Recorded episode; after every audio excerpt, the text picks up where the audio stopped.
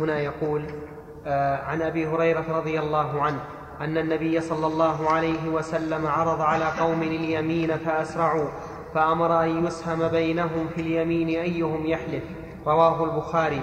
يفسره ما رواه أبو داود والنسائي من طريق أبي رافع عن أبي هريرة أن رجلين اختصما في متاع ليس لواحد منهما بينة. فقال النبي صلى الله عليه وسلم استهما على اليمين ما كان.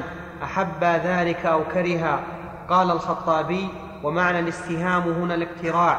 يريد أنهما يقترعان فأيهما خرجت له القرعة حلف وأخذ ما ادعى. وروي مثله عن علي بن أبي طالب رضي الله عنه وهو أنه اتي بنعل وجد في السوق يباع. فقال رجل هذا نعلي لم أبع ولم أهب وقرع علي وقرع على خمسة يشهدون. وجاء آخر يدعيه يزعم أنه نعله وجاء بشاهدين. قال الراوي فقال علي رضي الله عنه إن فيه قضاء وصلحا وسوف أبين لكم ذلك. أما صلحه فإن, فأن يباع النعل فيقسم على سبعة أسهم. لهذا خمسة ولهذا اثنان. وإن لم يصطلحا فالقضاء أن يحلف أحد الخصمين أنه ما باعه ولا وهبه وأنه نعله. فإن تشاححتما أيكما يحلف فإنه يقرع بينكما على الحلف فأيكما قرع حلف. انتهى كلام الخطابي. قرع أيكما قرع. أيكما قرع حلف انتهى نعم. كلام الخطابي. إذا هذه الصورة الثالثة وهي أن يدعي اثنان عينا في يد غيرهما. يدعي اثنان عينا في يد غيرهما والذي في يده لا يدعيها لأنه لو ادعاها لكان عليهما. أقول يا جماعة البينة لكنه لا يدعيها يقول مثلا أنا وجدتها ولا أدري لمن هي. أو أعطانيها رجل لا أذكره الآن أو ما أشبه ذلك. فهنا العين المدعى بها بيد بيد ثالث كلاهما يقول أنا أحلف أنها لي. هذا يقول أنا أحلف أنها لي وهذا يقول أحلف أنها لي. فهنا يسهم بينهما. لكن إن جرى صلح فالصلح خير. بأن تباع العين ويقسم ثمنها بينهما. إن لم يمكن قسمتها هي بنفسها فتقسم. ولكن إذا كان لا يمكن أن تنقسم كالنعل. النعل مثلا النعل لا يمكن أن نقسمها بين الاثنين. ليش؟ تفسد نعم. ما يصير. يعني لا أعطينا واحد نعل وواحد نعل ما استفاد. لا هذا ولا هذا. إذا لا بد من البيع. ثم تقسم فإن قال لا أنا أدعي بها كاملة والثاني قال أنا أدعي بها كاملة ولا يمكن أن أن أرخص لهذا أن يشاركني فيها. اضطررنا الآن إلى إيه؟ كل بيحلف الآن. إلى القرعة. اضطررنا إلى القرعة. وهذه أوضح من الصورتين اللتين ذكرتهما أولا لأنها واضحة وهي ما إذا كانت العين المدعى بها إيش؟ بيد ثالث وأراد كل منهما أن يحلف ليأخذها فنقول إن اصطلح على شيء من من من أي نوع من الصلح ما لم يحل حراما أو يحرم حلالا فعلى ما اصطلح وإلا أقرع بينهما. أقرع بينهما فمن قرع فهي له. ففي هذا الحديث عرض اليمين على من من من عليه اليمين. بأن يقال له بأن يقول له القاضي احلف. ولا وفيه أيضا إشارة إلى أنه لو حلف قبل أن يعرض عليه اليمين فإنه لا عبرة بحلفه كما قاله الفقهاء رحمهم الله. قال لا عبرة بحلف المنكر ما لم يعرضه عليه القاضي. ومن فوائد الحديث آه، جواز القرعة. وذلك فيما إذا اشتبه الأحق من غيره فإنه لا بد للتمييز من القرعة. يعني إذا تعذر التمييز بغير القرعة فلا بد منها من القرعة. وقد جاءت القرعة في القرآن الكريم في موضعين الموضع الأول عقيلة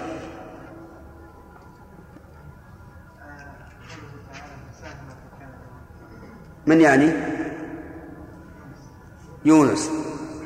ركب السفينة وكانت السفينة موقرة آه، ومحملة كثيرا فاضطروا إلى أن يلقوا بعض بعض الركاب.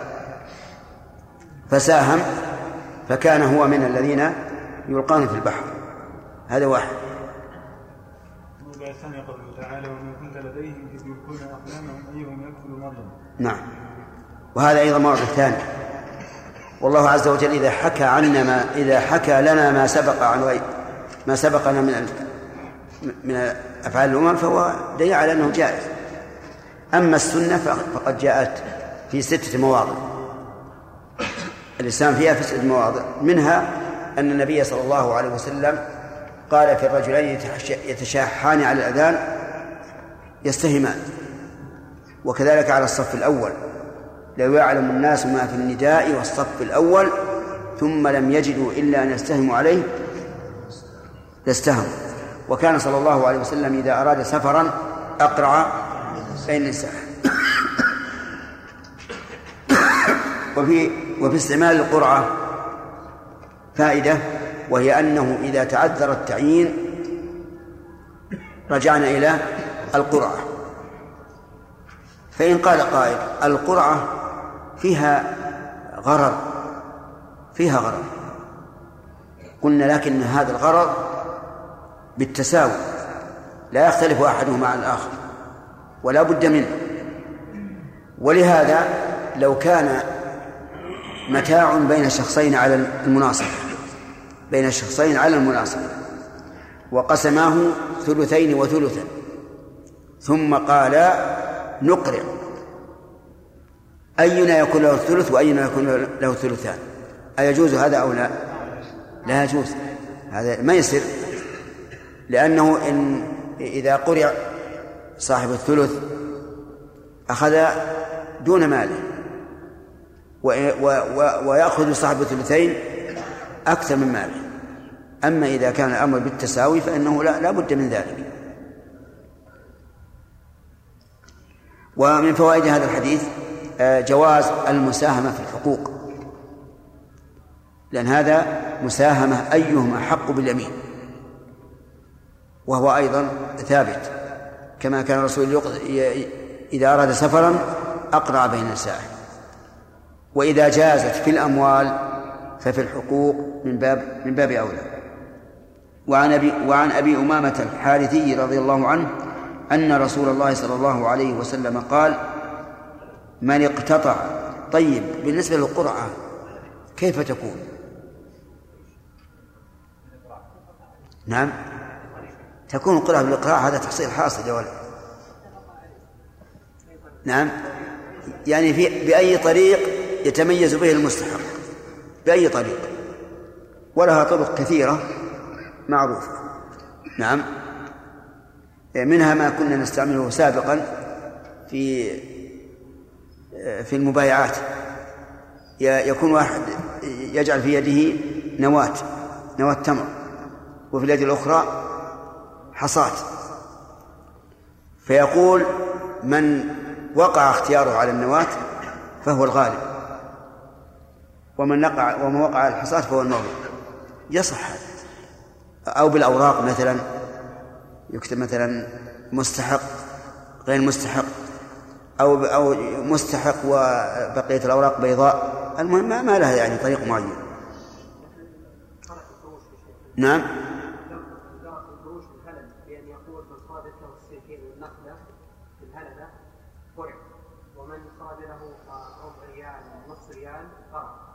أي. ها. يعني إذا رفعها ثم ثم استقرت. طيب. إيه. يعني يحذفها كذا. يعني إن سقط على السيف والنخل فهو غالب أو مغلوب. والعكس؟ ما أدري والله هذا. نعم؟ والله ما أظنها ما لكن هل هل اللي لهم الحق هم اللي يفعلون هذا ولا واحد ثالث؟ نعم. ها. ريال إي نعم. ها. ولا تختار نص ريال ولا ربع ريال إيه. فيختار هو شيء واختار ثم يبقى هو أول وين اخترتم السيفين والنخلة؟ لا لا لا ما ينصح ما يصلح؟ إي. يختار السيفين والنخلة أجل أنا نص ريال غصب عليك يعني. تأخذ الوجه الثاني غصب عليك. نعم. يعني إذا تنازعتم قال هو أنا بالسيف والنخله قلت أنا بالسيف والنخله نحتاج إلى قرعة ثانية. هذه لا أعرف. وأيضا قال الأخ خالد سمعت يقول إنه يمكن تتحكم فيها. نعم. ها؟ المشكلة هذا. يعني ما قدمنا يا شيخ مثلا إن الفاعل ها؟ أقول الفاعل إيه. يعني يعني طرف ثالث كذا حداهم لكنه سياتي ما هذا يا رجال. إن كان فيها احتمال اتركه. نعم. إذا جاب الشيخ كل من المدعى ومدعى عليه شهود. نعم. هذا جاب شاهدين؟ نعم. آه هذا إذا أتى المدعي بشاهدين والمدعى عليه بشاهدين. هذه تسمى بينة الداخل والخارج. فمن العلماء من قال تقدم بينة الخارج يعني المدعي. المدعي ويحكم له بذلك. ومنهم من قال تقدم بينة الداخل وهو المدعى عليه. والراجح الثاني أما الأول آه، فهو المذهب. أنه يقدم بينة الخارج بمعنى أن هذا الرجل المدعي أتى بالبينة. أتى ببينة وهما الشاهدان. المدعى عليه ليس مطالبا ببينة أصلا. فتكون بينته لا قيمة لها. لأن عليه اليمين لولا بينة المدعي ولكن القول الراجح أنه يقدم بينة الداخل هنا. لأن لأن بيده آه، بينة بينتين في الواقع. الأولى اليد والثانية الشهود. لو تساقطت يحلف. لكن الصواب إنه ما ما حاجة لليمين ما حاجة لليمين لأن عنده شهود. نعم. الله للاشياء التي؟ ما هناك ضابط يعني تركن إليه النفس ولهذا اختلف العلماء في ذلك اختلافا كثيرا. بعضهم عد عشرة وبعضهم عد ثمانية اختلفوا فيها. نعم.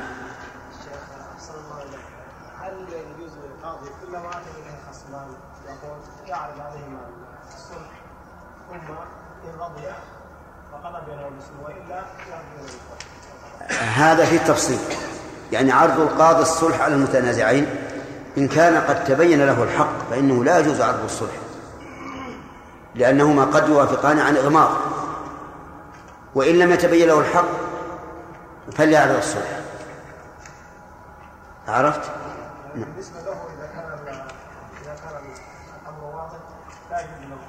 لا يجوز أن يعرض الصلح أبدا.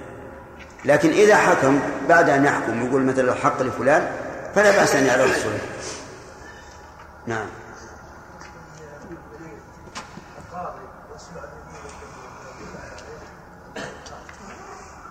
يسمع إيش؟ نعم. ما يتكلم اي صفة اليمين أن يقول والله ما في ذمتي لهذا لهذا الرجل شيء. وهنا قد يؤول لكن هل ينفع التأويل؟ لا ينفع. يمينك على ما يصدقك به صاحب. فإن كان أخرس فبالكتابة يكتب. فإن لم يمكن فبالإشارة. الحلف على المصحف نعم. الحلف على المصحف. هل له أصل؟ الحلف على المصحف بدعة. ولا ولا حاجة إليه.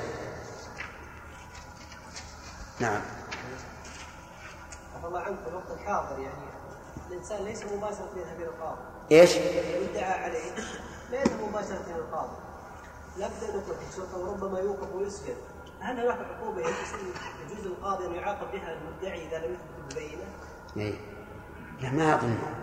يعني بمجرد ما يدعي على ي- يحبس الإنسان. إذا كانت حسب القضية إذا كان مثلا سرقة مثلا سرقة نعم. طيب. يطلب من قبل الشرطه أول هذا اساءه لسمعته مثلا في الحال إذا كان شرط إذا كان سرقة يحبس؟ يحبس. وقت الحاضر يحبس. أول ما تأتي تأخذه الا الشرطة. وهذا بحد ذاته اساءه للسمعه ثم أيضا انه يتعطل من عمله ثم أيضا قضية يفتح له ملف ويحقق معه في الشرطة. ثم تحول قضية للمحكمة. ويراه الزائرون والمراجعون في المحكمة. وهذه أيضا بحد ذاتها هذا على كل حال إذا علمنا إذا علمنا أن هذا المدعي قصده الإساءة فليؤدب. أما إذا كان حقيقة وقد سرقه هذا الرجل ولكن ليس عنده بينة وأنكر فلا يمكن أن أن نعاقبه لكن ما يحق أن يشتغل قبل وش يشتغل؟ يقول إن لم يثبت عليه بشيء يعني انه يعاقب. لا ما أسمع هذا يرجع للقاضي. نعم يا سليم. الله عنك شيء. إذا كان فيه قرينة قوية وشهده شهود و- والقرينة والشهود والقرينة كذب الشهود يا شيخ.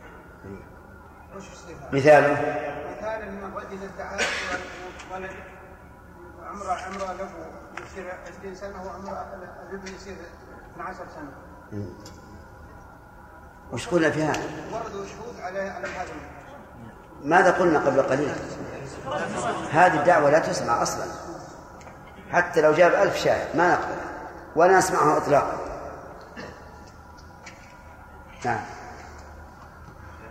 نعم فؤاد إذا كان المتنازعون أطفالا فكيف؟ إيش؟ إذا كان المتنازعون أطفالا لا يعقلون اليمين ولا يعقلون هذا بارك الله فيه يرجع للولي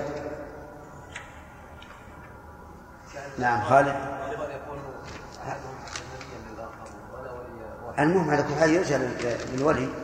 هو الذي يتولى يتولى الدعوة والدفاع. خالد قصة علي رضي الله عنه متقدمة نعم. في حال الصلح قال ها؟ في حال الصلح نعم. قال تباع النعم وتقسم القيمة إلى سبعة أقسام. نعم. يعطى صاحب خمسة أقسام نعم. وصاحب الشهدين قسم هذا يعني رأي جيد.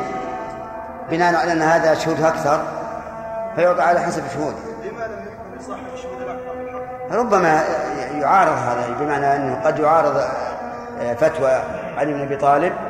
فيقال ما دام الرجلان بينة والخمسة بينة فلا عبرة بالتعدد لكن نظره رضي الله عنه دقيق. آتي محمدا الوسيلة والفضيلة المقام المحمود من يستخرج لنا الأحاديث السهام؟ مساهمة يعني. حديث القرعة يا شيخ. أي نعم. القرعة. القرعة. جامع هنا يا شيخ. أنا؟ جامع إيه. جيبها إن شاء الله الدرس القادم. نعم. شيخ بارك الله فيكم. إذا علم المدعي أن في المدعى عليه لين في دينه إيش؟ إذا علم المدعي أن في المدعي المدعى عليه لين في دينه يعني لين في دينه بحيث أن يعني دين في دينه؟ لا لين لين. لين. نعم. آه. فطالبه ب يعني بح- بحلف مغلظ يعني يمين مغلظة خصوصا إذا كان الأمر يتعلق بالعرض أو بشيء خاص. هل له ذلك؟ يعني هل للقاضي أن يقبل؟ الفقهاء رحمهم الله يقولون إنها لا تغلظ إلا فيما له خطر. يعني الشيء الشيء ال- الكثير المال الكثير. وربما يقال العرض أيضا من جنس المال الكثير. في- فيما له شأن خطر. والتغليظ يكون بالصيغة ويكون بالهيئة ويكون بالزمن وبالمكان. فالهيئة يكون قائما الزمن بالآخر المكان عند المحراب أو المنبر. والصيغة والله الذي لا إله إلا هو عالم الغيب والشهادة إلى آخر ما ذكروه. نعم. شيخ حفظك الله. جواز الحديث بالمصحف اختلف اختلف فيه حتى أهل السنة والجماعة. وما هو الراجح؟ إيش؟ جواز الحديث بالمصحف نعم. اختلف فيه اختلف فيه حتى بين أهل السنة والجماعة فما هو الراجح؟ الراجح أن الحالف لا يريد إلا القرآن لا يريد الورق ولا, ولا الجلد يريد القرآن فمتى أراد هذا فهو جائز لأنه حلف بصفة من صفات الله. نعم. شيخ بارك الله فيكم إذا طلب المدعي ب- بالبينة إذا طلب المدعي بالبينة فقال ليس لي بينه وهو يعلم معنى هذه اللفظة. نعم. ثم يعني بعد ذلك تبين أن هناك شاهد لم يكن يعلمه من قبل نعم. هل تقبل دعواهم مرة ثانية أم المذهب يقول لا لا تقبل. لكن لو علم القاضي صدق قول المدعي وأنه جاهل بها فلا بد من قبولها. وكونه يقول ليس لي بينة لا شك أن قصده بناء على على علم. دخل نعم. الوقت. دخل الوقت خمس. وقت الكافي. آه، ما هي ما معنى الدعاوي لغة؟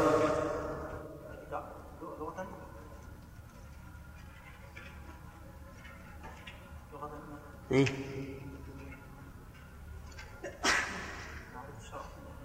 سبحان الله. نعم. ها؟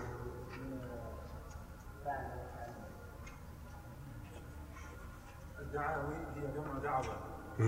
والدعوة هي إضافة الحق لل- للنفس على إذا اتفق الدعوة شرعا ولغة طيب. ماذا يقال في تصريفها؟ أيوب تعالي كصحاري آه، نعم دعوة على وزن د- دعاوي على وزن تعالي كصحاري و نعم كذا والثاني فيها وجهان دعاوي كصحاري الثاني دعوات. خطأ خطأ.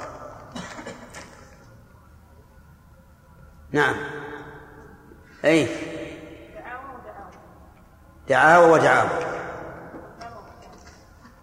طيب. لها نظير.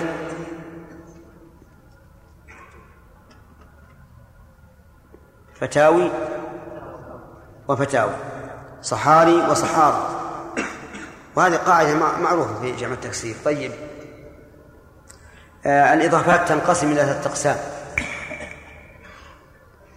إذا أضاف الإنسان لنفسه حقا على غيره دعوة فهذه دعوة. إذا أضاف لنفسه حقا على غيره فهي دعوة وإذا أضاف حقا لغيره على غيره فهذه شهادة وإن أضاف حقا لغيره على غيره فهي شهادة. وإذا أضاف حقا لغيره على نفسه فهذا إقرار. فهو إقرار. أحسن. طيب. البينات يا خالد. ما هي البينات؟ جمع وهي. كل ما يبين به الحق نعم. وهل تنحصر في شيء معين أو لا؟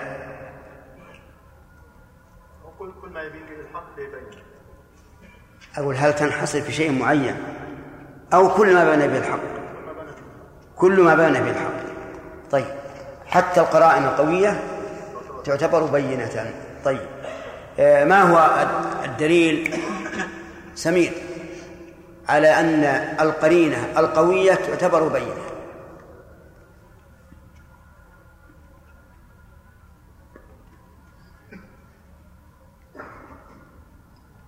مشي. سامح؟ قول شاهد يوسف عليه السلام إن كان قميصه قد من طول فصدقت فهو من الكاذبين وإن كان قميصه قد من دبر فكذبت فهو من الصادقين. أحسنت. لأن شاهد يوسف الذي حكم حكم بالقرينة. وكذلك سليمان بالنسبة للمرأتين اللتين ادعيتا الولد حكم به للصغرى بالقرينة. طيب. قوله لو يعطى الناس بدعواهم لادعى ناس دماء رجال. هل يختص هذا برجال صالح؟ ها؟ لا يختص بالرجال ادعى رجال دماء قوم. لا يختص بالرجال يعني يمكن أن يقال ادعى نساء. كذا؟ تأكد. طيب. ما هي القاعدة حول هذا الموضوع؟ وهي أن يعبر عن الحكم بإضافة للرجال أو بإضافة للنساء. القاعدة العامة. أحسنت. أن يقال ما خطب به الرجال فهو للنساء وما خطب به النساء فهو للرجال إلا إلا بدليل. والغ- والغالب تغليب الرجال لأنهم أشرف وأقدر على القيام بالمهمة. طيب.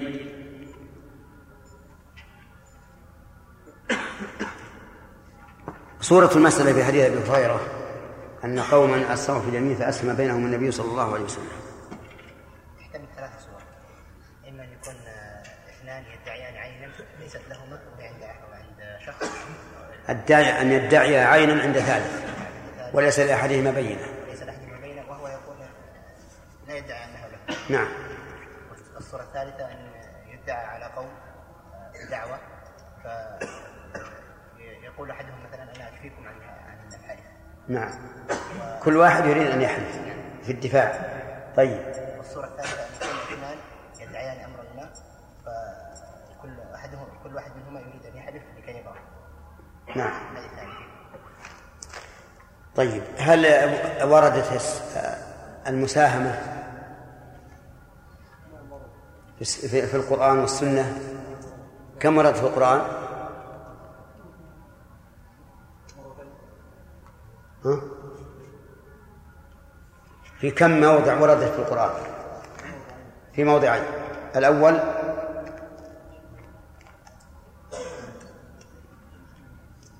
أنا نسيت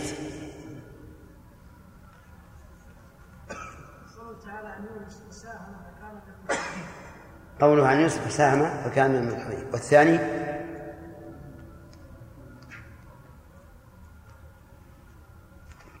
أحمد.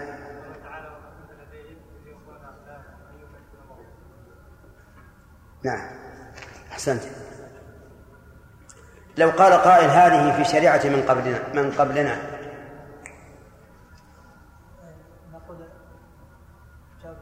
نعم. حكم ما من قبل حكم. شرع. شرع لنا. ما لم يرد شرعنا بخلافه. كذا؟ طيب. صحيح الجواب؟ نعم وهذا له أدلة مبسوطة في أصول الفقه لا حاجة إلى استعراضها لأن الوقت ضيق. لو لو خرجت القرعة إلى ما يشبه القمار فهل يعمل بها؟ أي نعم لا يعمل بها؟ مثاله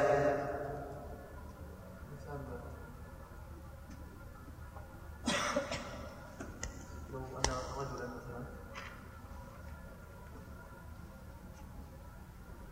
قال أنا أقرأ بينكم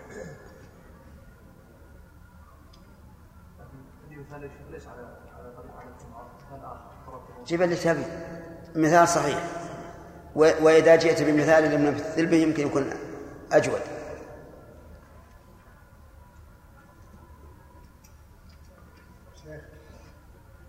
أصبر يا سليم. ننتقل. لا دقيقة له كثير. يلا سليم نعم يا شيخ اذا كان فيه فيه مساء فيه شيء بين اثنين حطوه ثلاثة حطوه أربعة أربعة ربع. بين اثنين أنصافا. طيب. حطوا ربع واحد وحده ورا ثلاثة أرباع هذا واحد. هذا ما يجوز الإسلام. أي نعم. ليش؟ لأنه لأن واحد لأن واحد غالب. لأنه سيكون أحدهما غانما أو أو غاربا. يعني شيء مشترك بين اثنين على المناصفة جعلوه عند القسمة أثلاثا أو أربعا كما قال الأخ سليم. وقالوا واحد ربع الواحد منا وثلاثة أرباع الواحد سنسهم هذا حرام. لأنه إما أحدهما إما غانم وإما غارم. نعم.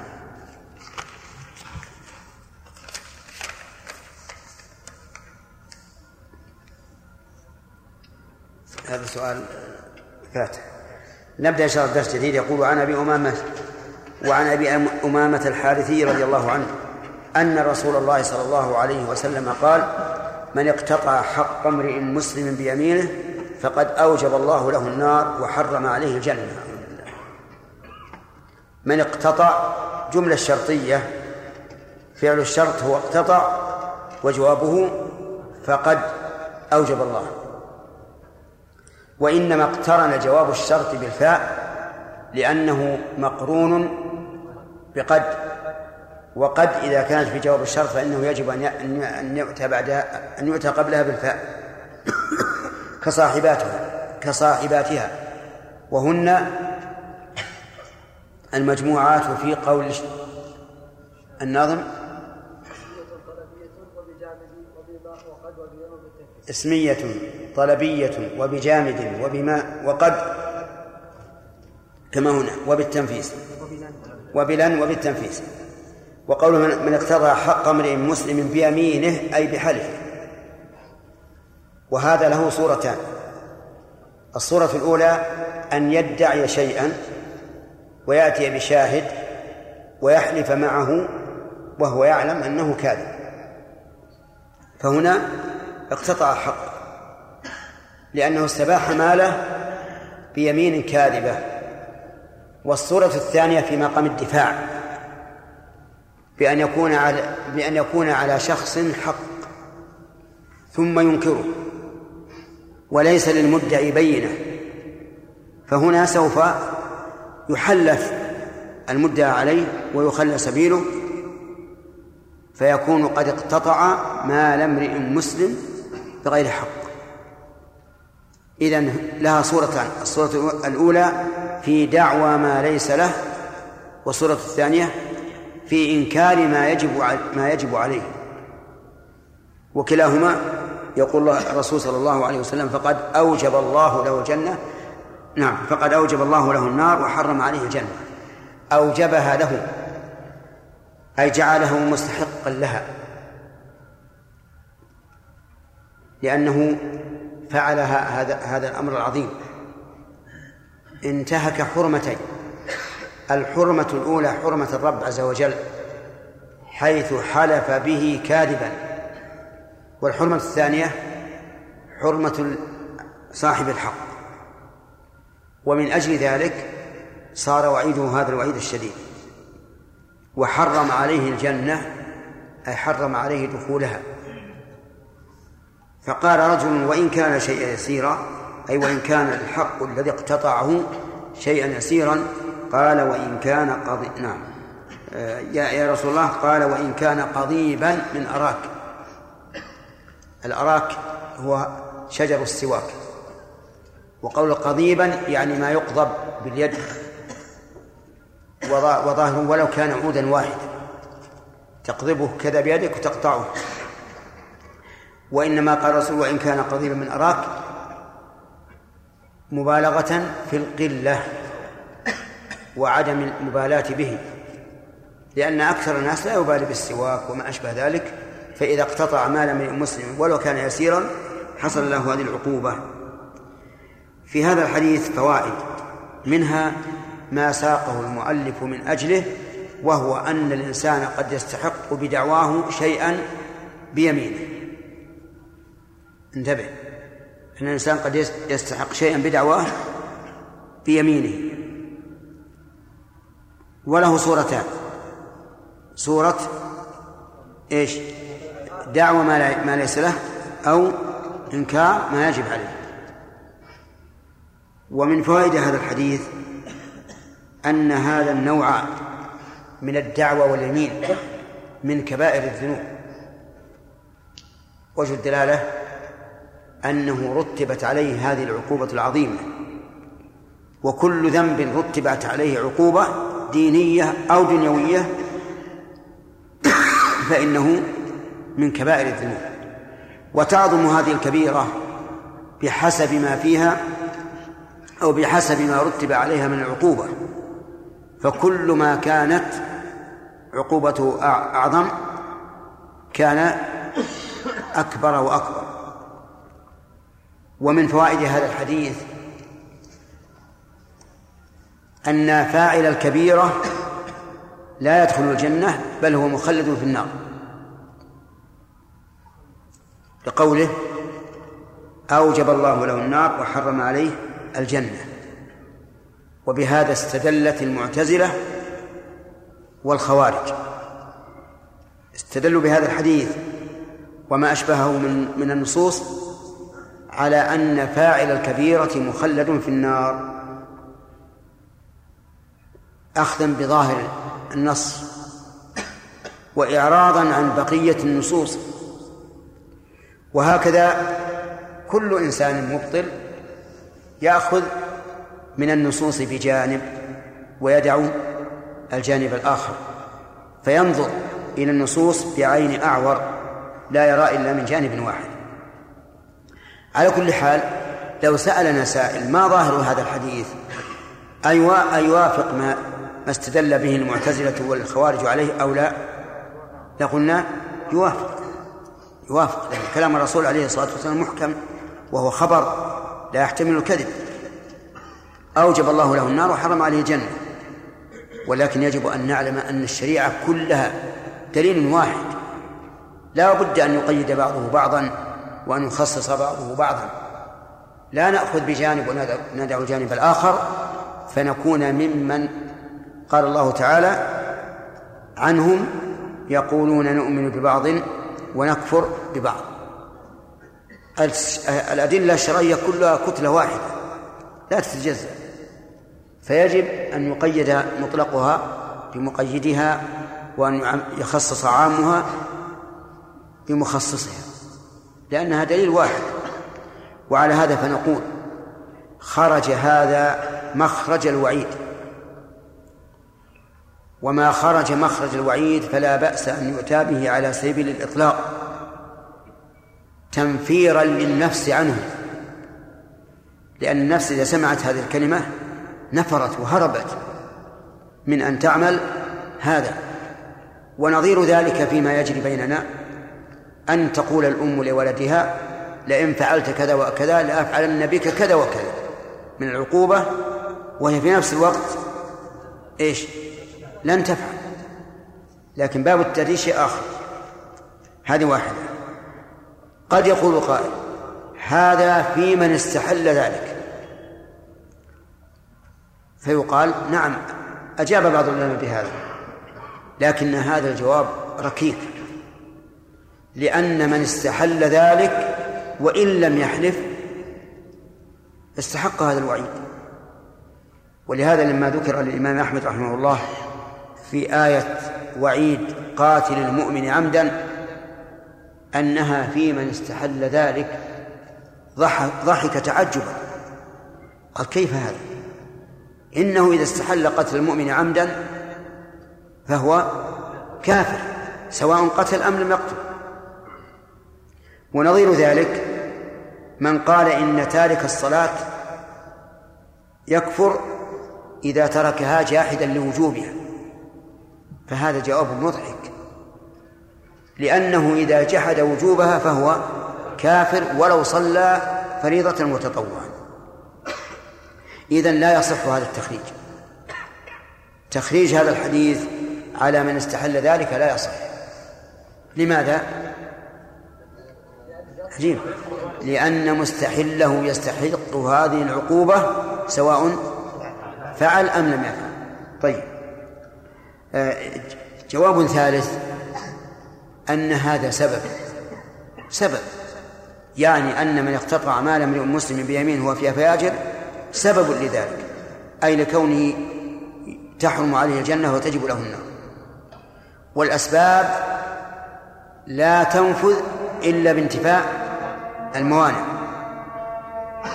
والمانع هنا هو الإيمان. المانع من كونه تحرم الجنة عليه وتجب له النار هو الإيمان.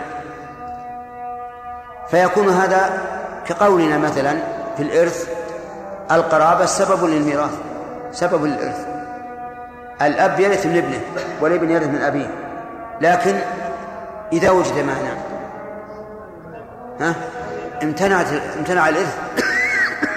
لا لفوات سببه ولكن لوجود مانعه. وهذا والأول هو أحسن الأجوبة أن يقال إنه خرج مخرج الوعيد من أجل قوة النفور عنه.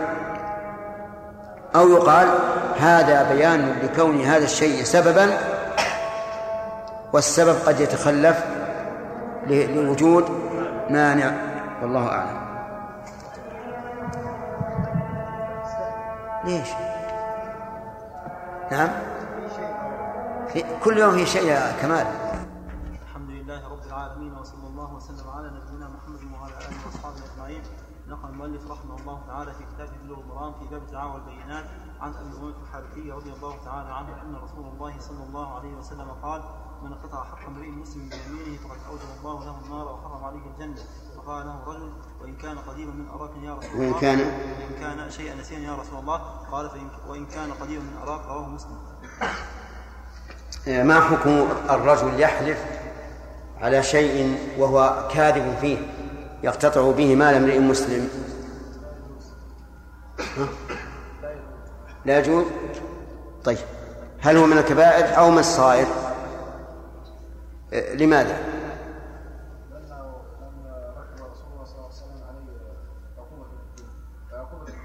نعم.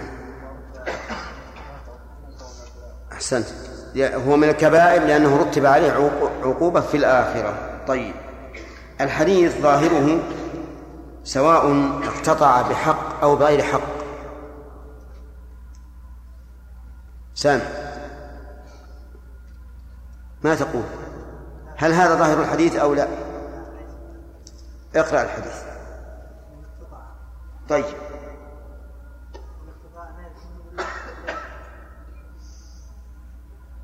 ناخذ من هذه ولا من ما بعده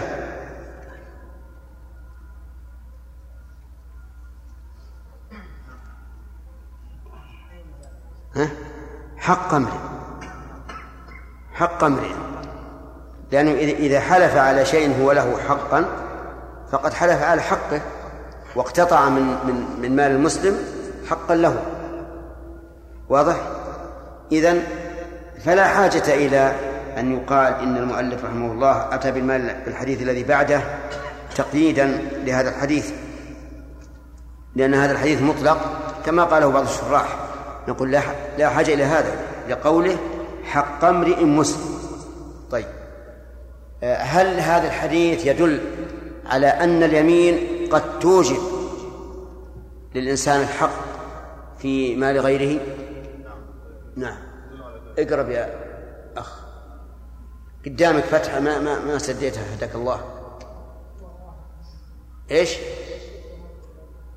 ما ما لحد حق إذا حضر المدرس ما في حق نعم. ها. الدليل من الحديث.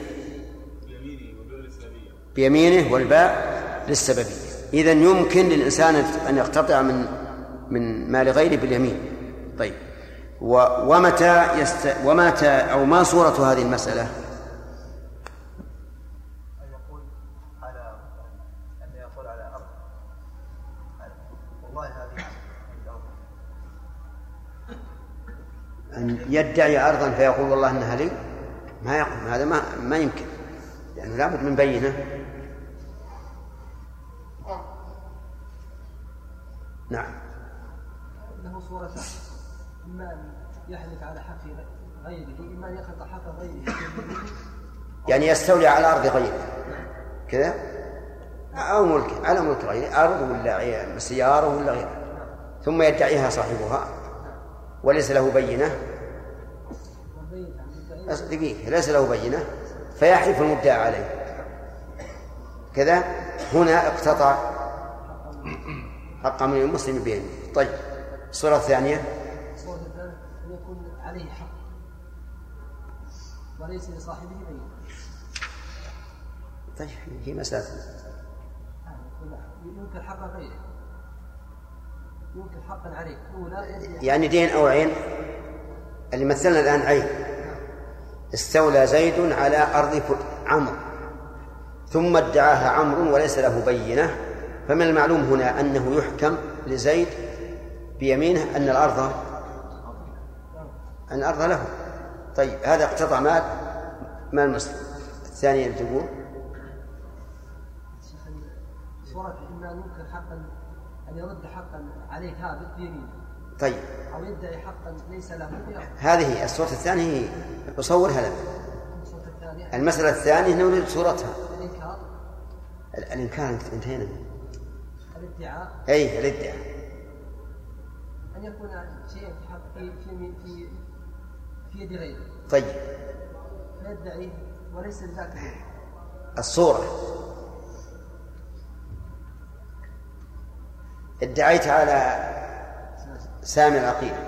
إن الكتاب اللي بيده لك. فهمت؟ وأتيت بشاهد. هنا لا يحكم بالشاهد. لكن لو حلفت. الحكم إذن؟ نعم أخذ بيمين اقتطعت حق امرئ مسلم أو مال امرئ مسلم بيمينك. إذا تصح في في في صورة الدعوة وفي صورة الإنكار. أظن قلنا هذا. نعم؟ أي نعم. طيب.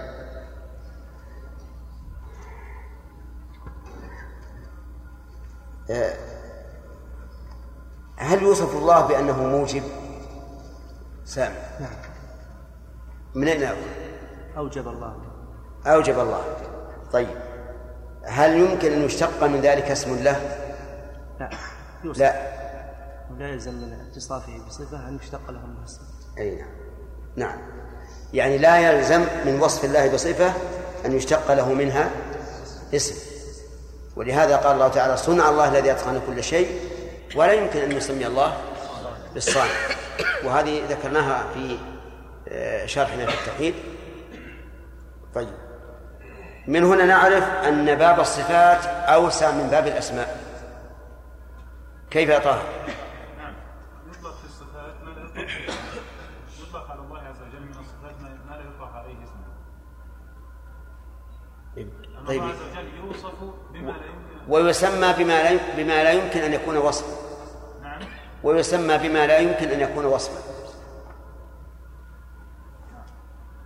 يعني باب الص- الصفات أوسع من باب الأسماء نعم. الله لأنه يطلق عليه من الصفات ما لا يصح أن يسمى به. نعم. صح لكن ألا يقول قائل ويسمى بما لا يصح أن يوصف به؟ أيضا يشتق من أجب نعم. نعم ولا لا؟ لا. لماذا؟ لأن كل اسم لا لأن كل اسم يدل آه، على متضمن؟ متضمن للصفة هو علم على الله عز وجل. تمام. بس خلاص. لأن كل اسم متضمن؟ لصفة إذا الأسماء متضمنة للصفات. وليست الصفات مستلزمة للأسماء. نعم. طيب قول الرسول عليه الصلاة والسلام وإن كان قريبا من أراك هل هذا هو أدنى ما يمكن أن أن يقتطع ولا يمكن أن يكون هناك ما دونه؟ أي نعم قد يكون هناك شيء دون ذلك فإنما ذكر هذا من باب ضرب المثال أو التحقيق المبالغة. المبالغة في القلة. والمبالغة في القلة لا تمنع ما دونها. كما قال النبي عليه الصلاة والسلام من اقتطع شبرا من الأرض ظلما طوقه يوم القيامة من سبع أراضين. شبرا من الأرض. طيب لو لو اقتطع نصف شبر. نعم فكذلك. لكن ذكر هذا على سبيل المبالغة. طيب ننتقل إلى درس الليلة إن شاء الله. يقول عن أش... وعن أشعث بن قيس رضي الله عنه أن رسول الله صلى الله عليه وسلم قال من حلف على يمين يقتطع بها مال امرئ مسلم على هنا الظاهر أنه بيمين بمعنى الباء أي من حلف بيمين يقتطع بها مال امرئ مسلم هو فيها فاجر لقي الله وهو عليه غضبان. هذا كالحديث الذي قبله فيه الوعيد على من حلف على يمين يقتطع بها مال امرئ مسلم. لكن اللفظ الأول آه نعم لكن الحديث الأول أعم. لأنه قال اقتطع حق امرئ حق امرئ. والحق أعم من المال إذ أن الحقوق قد تكون غير مالية. وقوله امرئ مسلم نقوله كما سبق بأن هذا القيد بناء على الأغلب وإلا فكل مال معصوم ولو لم يكن مال مسلم فإنه يحرم أن يحلف الإنسان على اقتطاعه لأنه مال محترم وعلى هذا فمال المعاهد محترم. لا يجوز لا تجوز سرقته ولا ادعاؤه بباطل ولا الحلف عليه.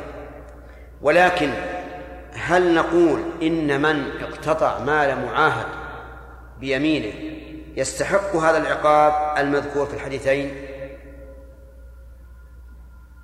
أو نقول إنه لا شك أنه يعاقب ويأثم حيث اعتدى على حق معصوم لكن لا يستحق لا يستحق هذا هذه العقوبة. نعم؟ فيها نعم فيها خلاف. بعضهم يقول بالثاني كما قلت. أن يقول إن هذا الوعيد الخاص في من اقتطع ذلك من مسلم وأما من اقتطعه من معاهد فلا شك أنه آثم لكن لا يستحق هذا الوعيد. وبعضهم قال إن هذا قيد أغلبي ولا عبرة به لأن القاعدة الأصولية أن كل قيد أغلبي فإنه ليس له مفهوم. ثم إنه إذا كان هذا في المسلم فإنه يكون أيضا في الذم لأن الذم إذا أهين صار فيه إخفار للذمة والعهد وإخفار الذمة والعهد من صفات المنافقين. على كل حال لا يجزم الإنسان بأن هذا الوعيد الذي حصل لمن اقتطع من مال امرئ مسلم يكون كذلك لمال المعاهد والمستأمن والذمي لكنه يخشى أن يكون كذلك. وقوله هو فيها فاجر الجملة هنا حالية. حال منين؟ من فاعل يقتطع أو من فاعل حلف وهو الأقرب. يعني من حلف حال كونه فاجرا. والفاجر هو الكاذب. لقي الله يعني يوم القيامة وهو عليه غضبان ويحتمل أن أن يكون اللقاء بعد الموت مباشرة لأن من مات انتقل إلى الآخرة. لكن الظاهر الأول وقوله وهو عليه هو الضمير يعود على من؟ على الله. عليه الضمير على المقتطع. غضبان الوصف هذا لله عز وجل وهو عليه غضبان في هذا الحديث دليل على فوائد منها أن اليمين قد يكون سببا للاستحقاق ولو ظاهرا وله صورتان كما سبق. ثانيا وجوب احترام أموال المسلمين وعدم العدوان عليها ثالثا أن الحالف قد يكون صادقا وقد يكون كاذبا. بدليل القيد هو فيها فاجر ولو لم يكن ينقسم ما احتيج إلى القيد. آه، رابعا مما نعم ويستفاد من ذلك أيضا إثبات ملاقاة الله عز وجل. وقد جاء في القرآن في عدة مواضع. يا أيها الإنسان إنك كادح إلى ربك كدحا. إيش؟ فملاقيه. واتقوا الله واعلموا أنكم ملاقوه. وبشر المؤمنين. هذا فيه أمر وخبر بشارة. اتقوا الله واعلموا أنكم ملاقوه. لكن لا تخافوا من هذه الملاقات إن كنتم مؤمنين. ولهذا قال وبشر المؤمنين. أما من لم يكن مؤمنا والعياذ بالله فسيلقى جزاءه الأوفى. نعم. إذن فيه إثبات ملاقاة الله. وهل يستفاد من الملاقاة رؤية الله؟ الجواب لا. لا يلزم من الملاقاة الرؤية فيما يظهر. وإن كان بعض العلماء قال إنه يلزم من الملاقاة الرؤية. لأن من لم يرك ولو خاطبك فإنه لم يلاقك. ولهذا تجدون المهاتفة في الهاتف لا تعد ملاقاة مع أنه إيش؟ يخاطبه ويفاهمه. فإن كان في ذلك دليل على رؤية الله عز وجل فهذا المطلوب وإن لم يكن فالأدلة والحمد لله متوافرة سوى هذا. ومن فوائد هذا الحديث إثبات الغضب لله. لقوله وهو عليه غضبان. والله تعالى يوصف بالغضب ويوصف بالرضا ويوصف بالسخط ويوصف بالكراهة ويوصف بالمقت ويوصف بالبغض لكن في محلها في محلها. فما هو الغضب؟ قال أهل التحريف الغضب هو الانتقام أو إرادة الانتقام. وقال السلف وأهل الحق الغضب وصف يليق بالله عز وجل من آثاره الانتقام وليس الانتقام هو الغضب بل هو وصف زائد على على الانتقام. انظر كيف فسروا الغضب بالانتقام لأن الانتقام منفصل عن الباري عز وجل إذ هو عقوبة منفصلة. ما تتعلق بالذات وهم لا يمنعون أن يكون هناك عقوبة منفصلة عن الله لا تتعلق بذاته أو بإرادة الانتقام لأنهم إيش؟ يثبتون الإرادة ويقولون لا بأس أن يوصف الله بالإرادة لكن الغضب لا. أما نحن فنقول إن لله غضبا هو وصفه عز وجل كما يليق بجلاله. ولا يمكن أن يفسر بالانتقام لأن الله تعالى قال فلما آسفونا انتقمنا منه. وآسفونا بمعنى أغضبونا لا شك. وليس المعنى الحق بنا الأسف الذي هو الحزن بل آسفونا أغضبونا. انتقمنا منهم إذن لو كان الغضب بمعنى الانتقام لكان معنى الآية فلما انتقمنا منهم انتقمنا منهم. وهذا كلام عبث ينزه عنه كلام الخالق عز وجل. إذن الغضب ليس الانتقام بل هو شيء زائد على الانتقام. ما حجة الذين ينكرون أن يوصف الله بالغضب؟ حجتهم مبنية على مصدر تلقي صفات الله عز وجل. من أين تتلقى؟ هم يرون أنها تتلقى من العقل. ولهذا القاعدة عندهم فيما يثبت وينفع عن الله كما يلي ما دل العقل على ثبوته فأثبته سواء وجدته في القرآن والسنة أم لم تجده إذا لم أجده يكون هذا من باب من افترى على الله كذبا وقال على الله ما لا يعلم. هم يقول لا بأس ما دام العقل دل على هذا أثبته وما نفاه العقل فانفه ولا تلتفت. لأن الله لا يوصف بما ينافي بما ينافي العقل. هاتان قاعدتان. القاعدة الثالثة وما لم يقتضي إثباته ولا نفيه فماذا نفعل؟ يقول شيخ الإسلام ابن تيمية رحمه الله أكثرهم نفاه. لأنه القاعدة عندهم لا بد من دليل إيجابي على ثبوته. فإن لم يدل الدليل على ثبوته فلا تثبت هذا قاعدة أكثرهم وعلى هذا فما لا يقتضي العقل إثباته ولا نفيه فإن أكثرهم إيش؟ ينفيه ولا ولا يصدق به حتى ولو كان في كتاب الله بأصرح عبارة أو في كلام رسوله. وبعضهم توقف فيه. أيهم أقرب للورع ولا ورع عندهم؟ نعم. الثاني متوقف لكنه ليس ورعا لأن الورع حقيقة أن يثبت ما أثبته الله لنفسه سواء اقتضاه عقله أم لم أم لم يقتضه. طيب نحن نقول إن الله تعالى يغضب. ولكن هل يمكن لقائل أن يقول الغضب صفة نقص؟ لأن النبي صلى الله عليه وسلم سأله رجل قال أوصني؟ قال لا تغضب. فقال أوصني قال لا تغضب قال أوصني لا تغضب هذه الوصية. ردد مرارا قال لا تغضب وإذا كان الرسول عليه الصلاة والسلام يوصيه أن لا يغضب فإنه لن يوصيه بشيء يكون كمالا. بل لا بد أن يكون نقصا. فكيف يوصف الله به؟ قلنا إن قسنا غضب الله بغضب الإنسان فهو نقص لا شك. لأن الإنسان إذا غضب تصرف تصرف المجنون. ربما يقتل ولده وربما يكسر ماله وربما يحرق ماله وربما يطلق زوجاته. أليس كذلك؟ إذن هو نقص.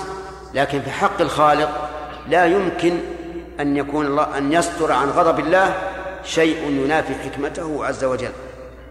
بل لا بد أن يكون بحكمة. ثم الغضب من حيث هو في مقام السلطة الغضب في مقام السلطة يدل على كمال السلطان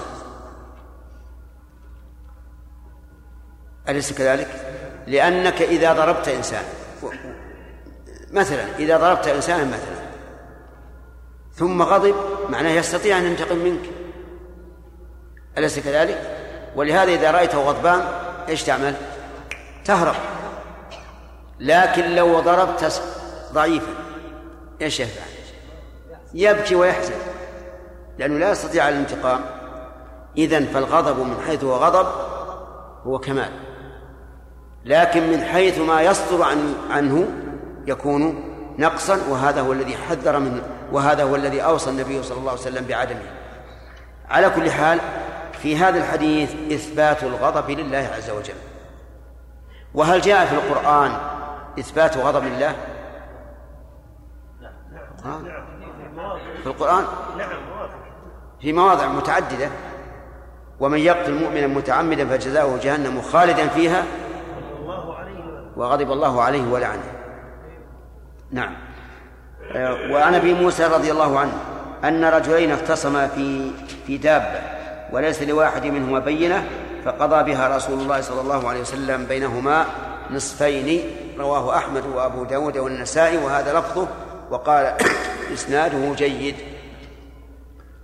اختصما في دابه وليس لواحد منهما بينة. وظاهر الصورة هذه أن الدابة ليست في يد أحدهما أو في أيديهما جميعا. انتبه. ظاهر الصورة في الحديث أن الدابة ليست في يد واحد منهما أو في يديهما جميعا. أفهمتم؟ طيب ليست في يد واحد منهما بأن تكون بيد ثالث لا يدعيها. بيد ثالث لا يدعيه ولم يقر بها لأحدهما. كل منهما ادعاها. كل منهما ادعاها وليس له بين فهنا ماذا نعمل؟ هذه واحدة. الصورة الثانية ادعي دابة في أيديهم. كل واحد ممسك بجانب منها. وكل واحد يقول لي واحد يجرها من الخلف يقول هذه ناقتي والثاني يجرها من الأمام ويقول هذه ناقتي. ماذا نعمل؟ وليس لأحدهما بينة. قضى بها النبي عليه الصلاة والسلام بينهما نصفين. قضى بها نصفين. وذلك لأن نصفها بيد واحد والنصف الثاني بيد الآخر. فمن بيده النصف يكون مدعا عليه به. ومن بيده النصف الآخر يكون مدعا عليه به ومنكر. فكل نصف منها فيه دعوة وإنكار. وليس هناك بينة. إذن الطريق طريق العدل أن نقسمها بينهما نصفين. لأن ما في مرجح ليس في مرجح لا على لا, لا لهذا ولا لهذا. وإن وقسمها بينهما نصفين ممكن. بأن تباع العين المتنازع فيها أو آه، تقوم ويأخذها أحدهما. أليس كذلك؟ نعم. ويمكن إذا كان مما تؤكل يمكن أن تذبح وتقسم. لكن إذا أبيا أن أن تذبح لم لم يمكن عندنا إلا إيش؟ إلا البيع والتقويم. فقضى بها النبي صلى الله عليه وسلم بينهما. وهذا الحديث فاصل. فاصل بين المتخ... بين المتنازعين من العلماء وللعلماء في هذا أقوال في هذه المسألة. فمنهم من قال إنه يقرع بينهما. لأن هذه الدابة ملك لواحد منهما فقط. ملك لواحد منهما فقط. فهي إما لزيد وإما لعمرو. ولا بينة فيقرع بينهما. طيب فإن قال أحدهما على هذا القول إذا قال أحدهما أنا أحلف والثاني أبى أن يحلف فيقضى له بها يقضى للحالف بها لأنه ترجح جانبه باليمين ونكول إيش؟ ونكول لصاحب. وقال بعض العلماء تقسم بين بينهما على حسب البينة. تقسم بينهما على حسب البينة وهذا يوافق ما روي عن عن علي رضي الله عنه فيما سبق فيما رواه البخاري اللي قبل. أن الرسول عرض على قوم اليمين فأسرعوا فأمر أن يسمى بينهم. وهو أن يقال إذا كان لأحدهما بين بثلاثة وللآخر بين باثنين تقسم كم؟ أخماسا. خمسة أسهم ثلاثة لمن بينته ثلاثة واثنان وسهمان لمن بينته سهمان. ولكن إذا صح الحديث الذي ساقه المؤلف والمؤلف رحمه الله يقول إن إسناده جيد إذا صح فإنه فصل النزاع. ولا قول لأحد بعد قول رسول الله عليه الصلاة والسلام. فإن لم يصح فالقرعة أقرب. القرعة أقرب لأنها حقيقة هي لواحد لا بعينه. هي لواحد لا بعينه. لم يدعي كل واحد منهما أن نصفها له ادعى كل واحد أنها كلها له. وعلى هذا فلا طريق إلى فصل الخصومة بينهما إلا بالقرعة. ولكن كما قلت لكم لا يمكن لأحد استبانت له السنة أن يعدل عنها إلى قول إلى قول أحد كائنا من كان. كما نقل ابن عبد البر رحمه الله إجماع العلماء على ذلك أن كل من استبانت له سنة الرسول عليه الصلاة والسلام فلا يحل له أن يعدل عنها إلى قول أحد كائنا من كان. فنقول هذا الحديث إذا صح. وهو قد جود إسناده الحافظ رحمه الله فإنه فصل النزاع. ونقول هي بينكما نصف هي بينكما نصفين. وعن وعن جابر رضي الله عنه أن النبي صلى الله عليه وسلم أن رسول الله صلى الله عليه وسلم قال من حلف على منبر هذا بيمين بيمين آثمة تبوأ مقعده من النار رواه أحمد وأبو داود والنسائي وصححه ابن حبان. قوله صلى الله عليه وسلم من حلف على منبر هذا. منبره عليه الصلاة والسلام مأخوذ من النبر وهو الارتفاع وهو الذي صنع له من طرفاء الغابة. وكان قبل ذلك يخطب إلى جذع نخلة. ثم صنع صنع له هذا المنبر فصار صلى الله عليه وسلم يرقى عليه في خطبة الجمعة.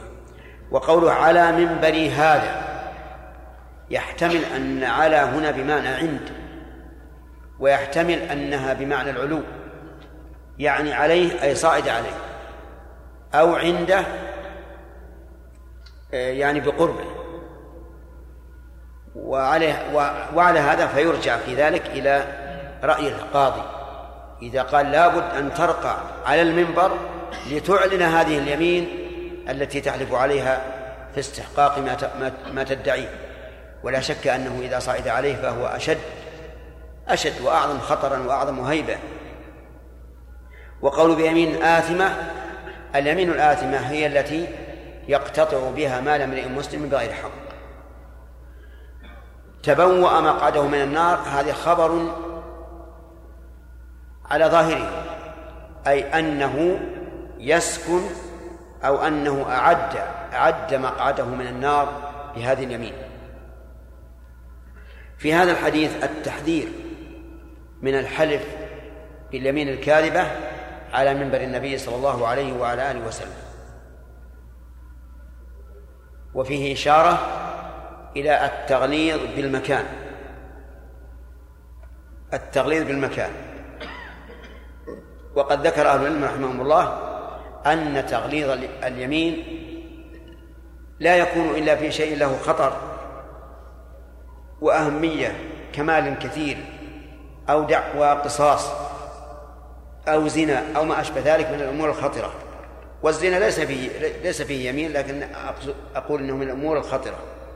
لكن لا تغلظ في الشيء التافه لأن تغليظها خطير جدا والشيء التافه لا يساوي أن تغلظ الإيمان فيه. إنما تغلظ في إيش؟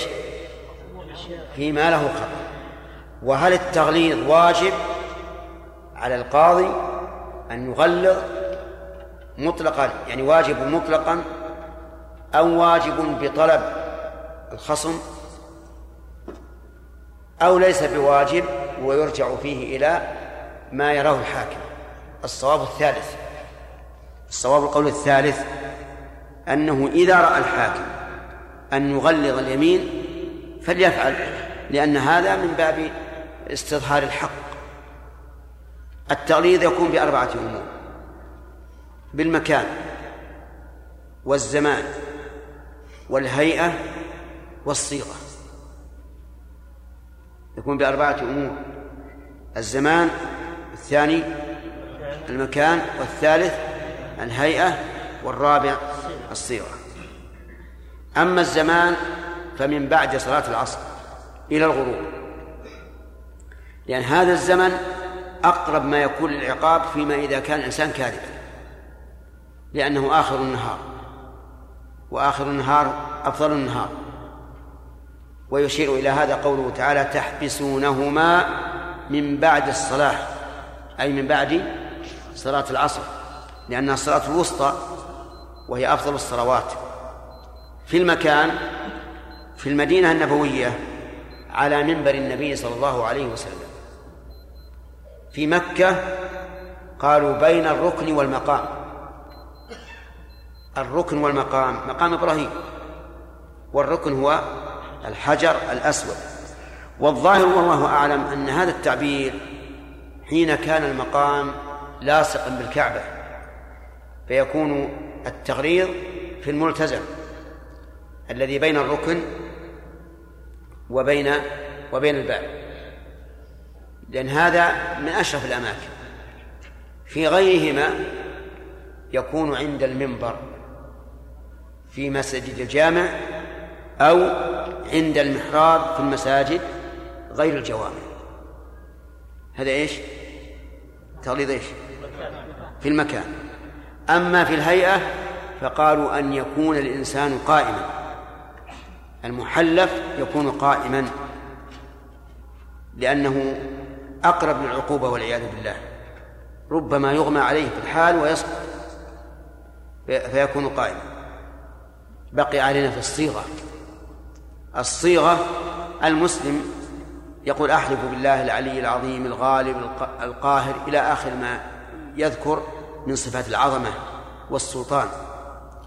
قالوا واليهودي يقال يغلظ عليه فيقال قل أحلف بالله الذي أنزل التوراة على موسى. والنصراني نقول له قل أحلف بالله الذي أنزل أنزل الإنجيل على عيسى. وإذا رأى القاضي أن يذكر صيغة أخرى لكنها ليست شركا فليفعل. أما إن كانت شركا بأن يحلف البوذية بإلهه فهذا لا يجوز. طيب.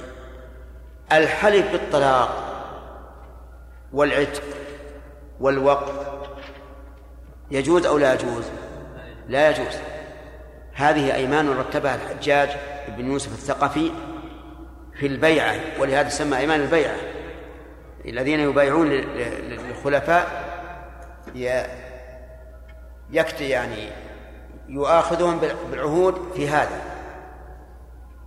فمثلا إذا قال إن كنت كاذبا فامرأتي فنسائي طوال وعبيدي أحرار وأملاكي أوقاف هل يحلف بهذا أو لا؟ عجيب يا جماعة. لا لا يحلف. لأن هذه أيمان بدعية فلا يركن إليها. حتى لو قال قائل هذا الرجل لو أحلفته بالله العظيم وبكل صفة من صفاته حلف وهو فاجر. لكن لو تقول قل زوجاتي طوالق ما حلف.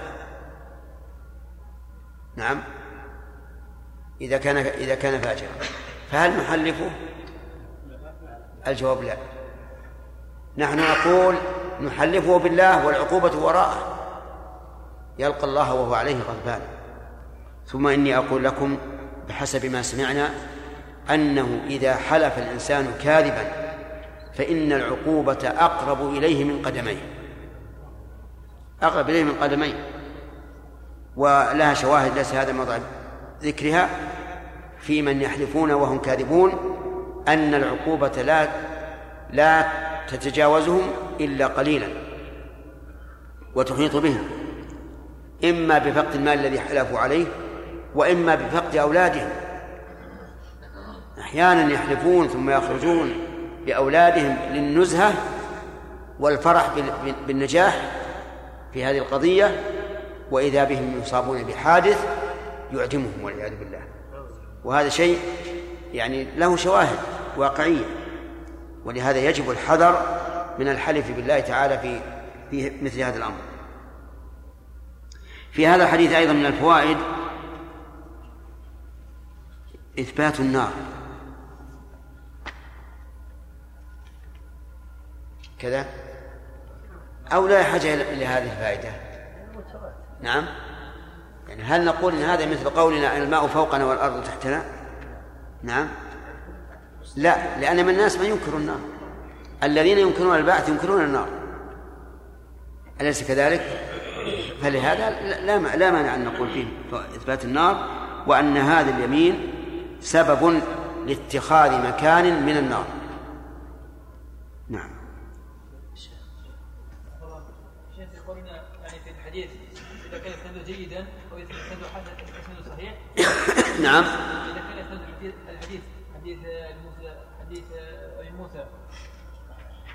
صحيحا. يكون إسناد جيد. يعني هو ينصف. لكن ما كان صحيحا فهو يقرأ بينهما. شيخ لا نمضي بمعنى معنى الحديث. وإن كان ما صحيحا لأن في التوصيف ظلم أو في في القرعه ظلم. ليش؟ لا شيخ القرعه ربما تكون في حق هذا وحق ذاك. طيب. أيهما أحق؟ ما يعلم شيخ. إذا لا طريق إلى المجهول إلا بتعيين بالقرع لما ينصف. ها؟ لما ينصف. كيف؟ لما ينصف وين ما الحديث لا ما نصب. وأنا ح- هذه بعيني كاملة. ما لي فيها شيء. نعم. شيخ هل يجوز أن يسأل مثلا آه، البودي أو غيره مثلا؟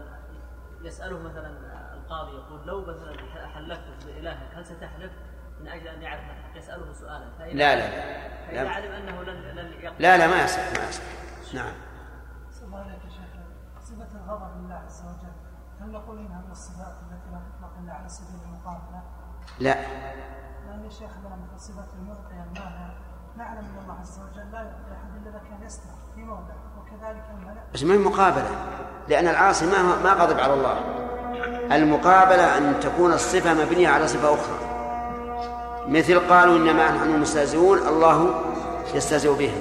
ومكروا مكرا ومكرنا مكرا. نعم. لا ما هي مثله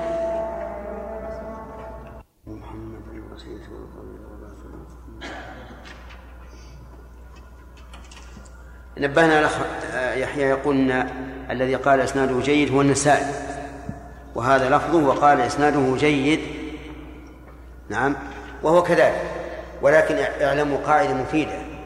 أن العلماء الحفاظ رحمهم الله إذا نقلوا عن آخرين حكما على حديث ولم يتعقبوه فهو إقرار منه. والمؤلف رحمه الله مر علينا في حديث الصلح جائز من المسلمين إلا أصبحنا حل حراما وحرم حلالا قال إن الترمذي صححه فوهم.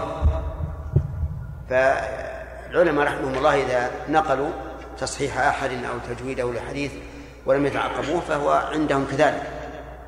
لكن على كل حال هو تنبيه جيد فنقول الذي قال إن إسناده جيد والنسائي لكن الحافظ رحمه الله لم لم يتعقب. نعم؟ الحاكم. أي بس ما عاد هنا ما ما نعم.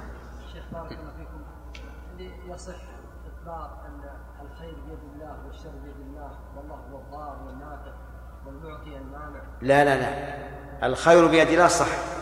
كما جاء في الحديث. والخير بيديك أما الشر قال والشر ليس إليك. ولم يقل بيده الشر. فلا يجوز أن يقال أن تقول بيده الشر. لأنه يوهم أن يكون الشر بفعله. والشر إنما يكون في مفعولاته فقط. أما فعله عز وجل فليس شرا. حتى لو خلق ما فيه الشر وما فيه الأذى وما فيه الهلاك فهو خير. ما صح هذا ليس ليس من أسماء الله. لا يجوز النص الله ينزل بلاء لا بأس لكن لا تسميه به. أي. نقول الذي- يملك الضر هو الله والذي يملك النفع هو الله عز وجل. إي نعم. والذي يملك إيقاع الشر هو الله. والذي؟ يملك إيقاع الشر. أي نعم بس صحيح. لأنه يملك إيقاع الشر معناه أن الشر منفصل عن الله فهو هو المخلوق. لكن الشر تقول بيدك الشر لا. لأن هذا يوهم أن يكون الشر من من أوصافه نعم. قول الرسول صلى الله عليه وسلم على منبر هذا هل المراد به؟ وإن جدد هذا المنبر في موضعه؟ هو الظاهر إيه؟ لكن أراد التوكيد فقط. نعم. بيمين آثمة. إيش؟ بيمين آثمة. آثمة. هل يدخل يا شيخ فيها اليمين التي يحلف بها لصالح الحكام أو نحو ذلك؟ إيش؟ لصالح الحكام الطو- الطواغيت مثلا شيخ شو؟ الطغاة قل الك- السؤال الأول هل يدخل فيها؟ إيه نعم. من يحلف لنصرة طاغية أو؟ إيه ما في شك. من باب أولى. إذا قلنا أن اللقيا تقتضي الرؤيا فألا عليها أن الكافرين يلقون الله ولا يرونه؟ أي نعم. إيه هذا مما يضعف القول بأنه يستلزم الرؤية. نعم؟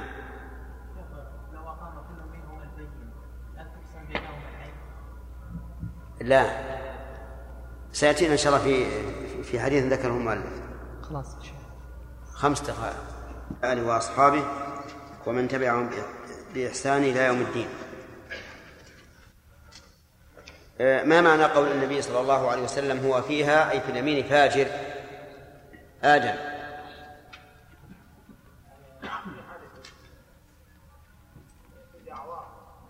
ما معناه فاجر؟ ظالم. كاذب. طيب. وموضع الجملة من الإعراب؟ حال. وصورة المسألة؟ صورة صورة المسألة هذه.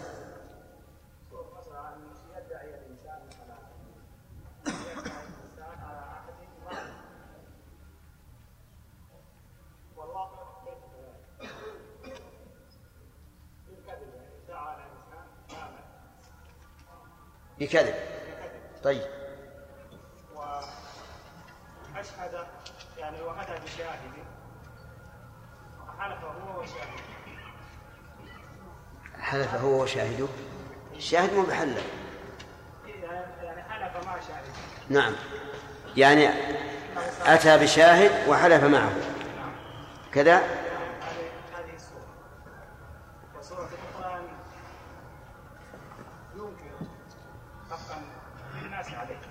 حقا واجبا عليه.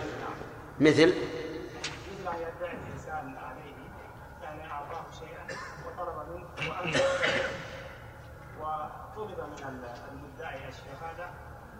البينة.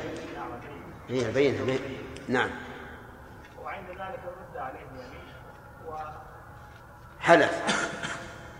أحسنت. آه، ما قول أهل السنة في إثبات الغضب لله؟ خالد. انه ثابت لله عز وجل على وجه يليق به. نعم. وهل أحد فسره بمعنى آخر. فسروه بأنه أنه الانتقام أو إرادة الانتقام. نعم. لماذا؟ الذين فسروه بالانتقام لأنه شيء منفصل عن الله عز وجل. وهو عذابه وعقابه طيب. واما إرادة الانتقام لأنهم يثبتون الإرادة لله عز وجل. من دل عليه العقل. طيب لماذا لماذا لم يفسروا الغضب بمعناه الحقيقي؟ أرادوا تنزيه الله عز وجل. أراد تنزيه؟ طيب. شرافي. لانهم يعتمدون في إثبات الصفات على العقل. نعم. فما اثبت العقل عندهم اثبتوه وما نفاه نفاه ويرون أن العقل ينافي أن يكون الله يغضب لأن الغضب غليان. غليان دم القلب. ولهذا تجد الغضبان تنتفخ أوداجه ويحمر وجهه. ولأن الغضب صفة ذم بالنسبة للآدمي فيكون صفة ذم بالنسبة لله. لو لو أثبت. ما جوابنا على هذا؟ أن أن إثبات هذا واحد. أن المصدر الأساس فيما يثبت الله أو ينفع عنه الكتاب والسنة. هذه واحد. والثاني أن الغضب نوعان منه هو نقص وهذا الذي نزع الله عنه بكل وجه وأما الغضب حتى وإن كان س... أولا أنه لا نسلم بأن الغضب كله نقص. طيب. فإن كان كذلك فإن الله تعالى ينزل عنه. وأما إذا كان وأما أن الغضب في نفس الأمر فإن منه ما هو يكون كمال. فمثل ما يكون السلطان مثلا إذا غضب على أحد فإنه دلالة على قدرته. يعني إذا نقول هو نقص في حق الآدمي لأن الغضبان قد يتصرف بما لا بما لا يليق. نعم. وبما يندم عليه. يعني تصرفا ينافي الحكمة. أما الخالق فإنه منزه عن ذلك وغضبه يدل على كمال سلطانه وقدرته. طيب.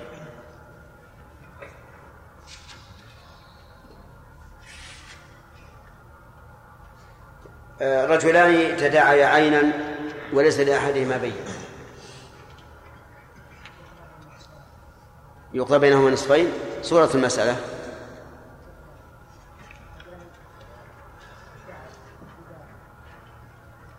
كم لها من صورة؟ كم لها من صورة؟ هذه المسألة كم لها من صورة؟ نعم. الأولى؟ كيف؟ ادعي داب. عند من هي؟ عند ثالث. طيب. ادعي دابة عند ثالث لم يدعيها هو. طيب هذه واحد. والصورة الثانية؟ أن تكون العين في يديهما جميعا. صح. فيقضى بينهما نصفين. هل هناك قول خلاف هذا الحديث؟ أن يقرأ بينهم أن يقرأ بينهم لأن كل واحد منهما يدعيها كاملة كذا؟ طيب. فيها قول ثالث؟ تقسم على حسب البينة. نعم. إن أقام بينة فإنها تقسم على حسب البينة. كيف ذلك؟ إذا كان مثلا رجل يعني دعوة أقوى يقسم يأخذ يعني أحدهما أقام ثلاثة شهود والآخر أقام شاهدين. تكون بينهما؟ يقسم بالثلاث له لا. أخماسا تقسم بينهما أخماسا والقول الراجح أنه ما دل عليه الحديث تقسم بينهما نصفين سواء أقام بين كل واحد منهما بينة أو أو لم يكن لهما بينة. طيب.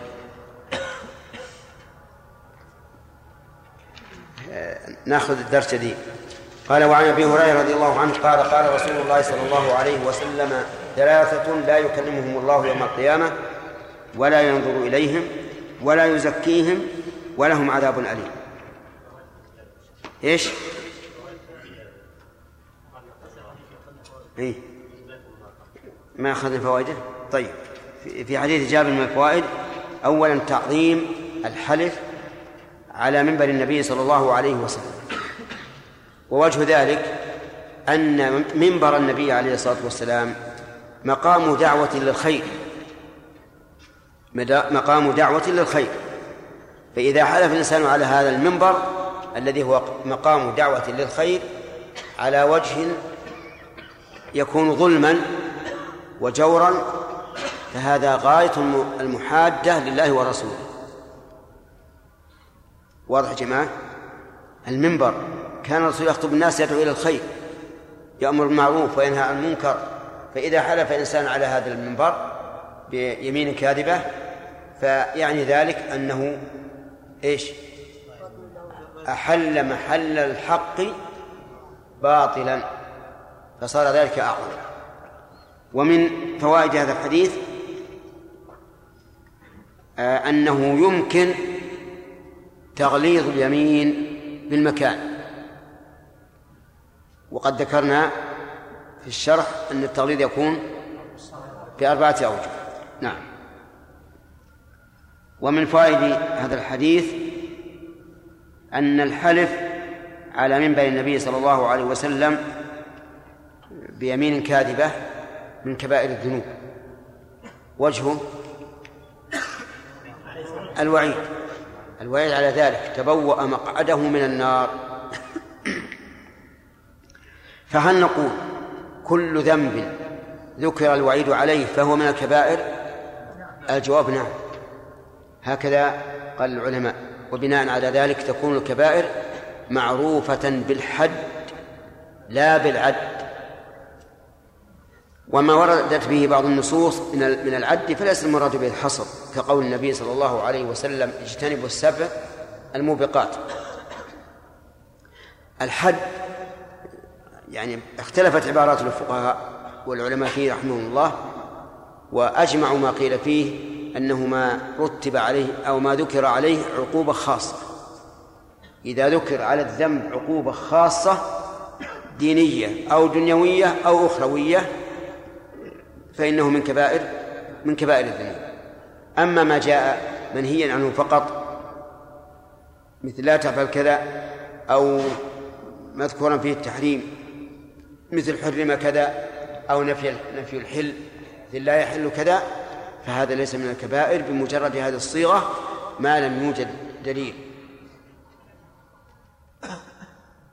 وهل يمكن أن يقال إن فيه إثبات وجود النار؟